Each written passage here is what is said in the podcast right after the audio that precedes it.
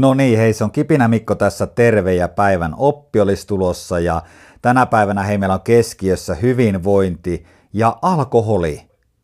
Ja nyt te tietysti sua rupes kiinnostaa aivan hirveästi tämä kipinä, tai sit sä voit kokea, että ei tää ei kiinnosta mua pätkääkään, ja oot nyt jo skippaamassa tämän kipinän pois, ja mä sanon sulle kuitenkin näin, että jatka vielä – koska tämä tarjoaa lisää liekkiä henkilökohtaiseen kehittymiseen myös erilaisiin elämäntilanteisiin kuin alkoholin käyttö. Uskallan sen luvata, jos tämä menee vähäkään putkeen niin kuin tässä nyt olen ajatellut.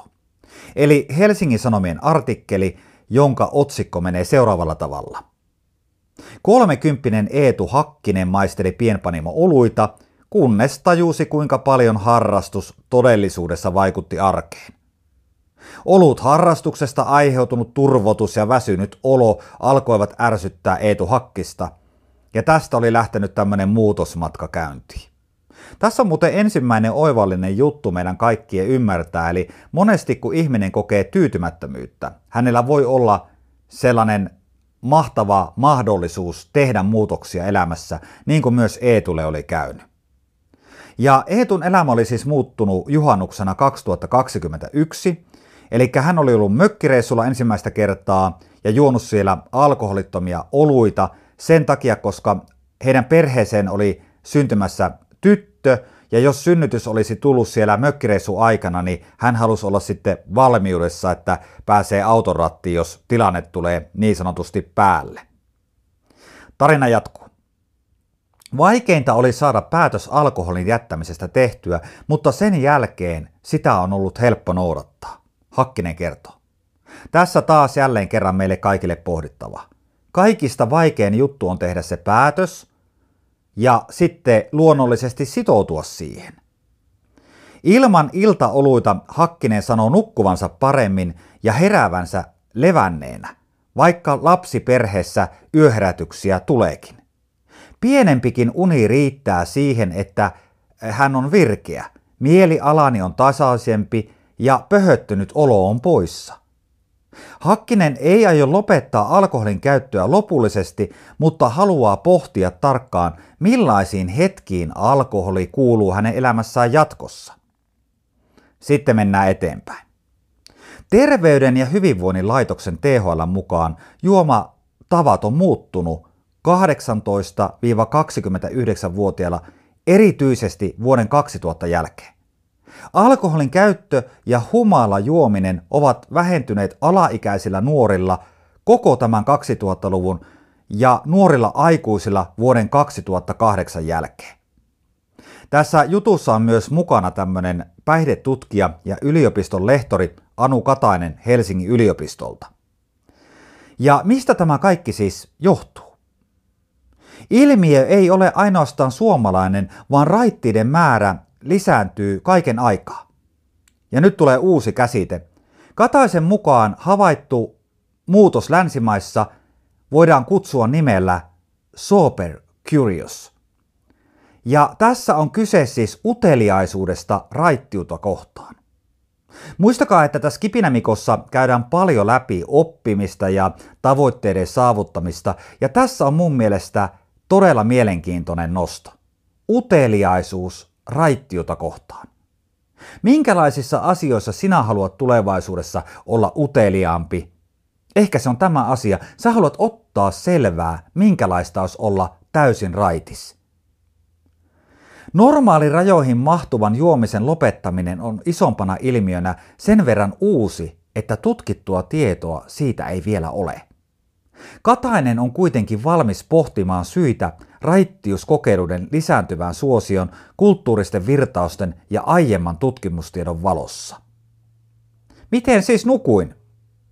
Tämä on aamuisi helppo tarkastaa älykellosta tai sormuksesta, jos sellainen kädestä löytyy, ja hyvin monelta löytyy. Nyt tulee erittäin mielenkiintoinen pointti. Katainen uskoo, että oman hyvinvoinnin mittaaminen on saanut ihmiset katsomaan pieniäkin alkoholiannoksiaan uusi silmin.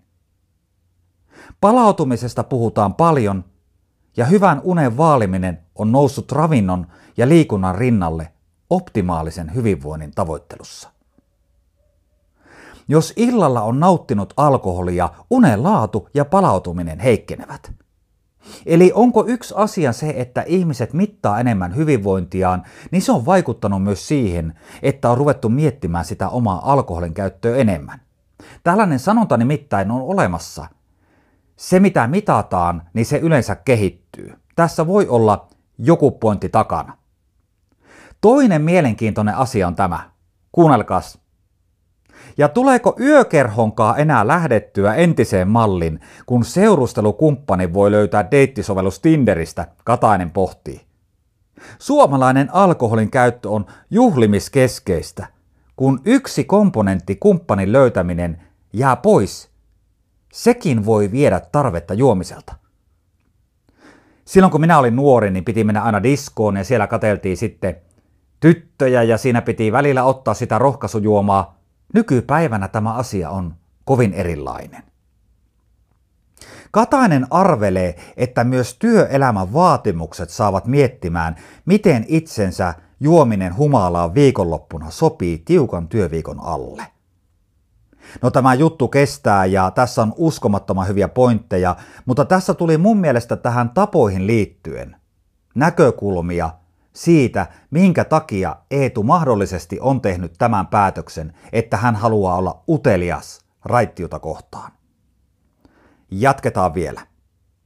Raittiusliike ja kieltolaki ovat Kataisen mukaan aikanaan pitäneet huolen siitä, että alkoholi on suomalaisille juhlajuoma, arjen yläpuolella kohottaja.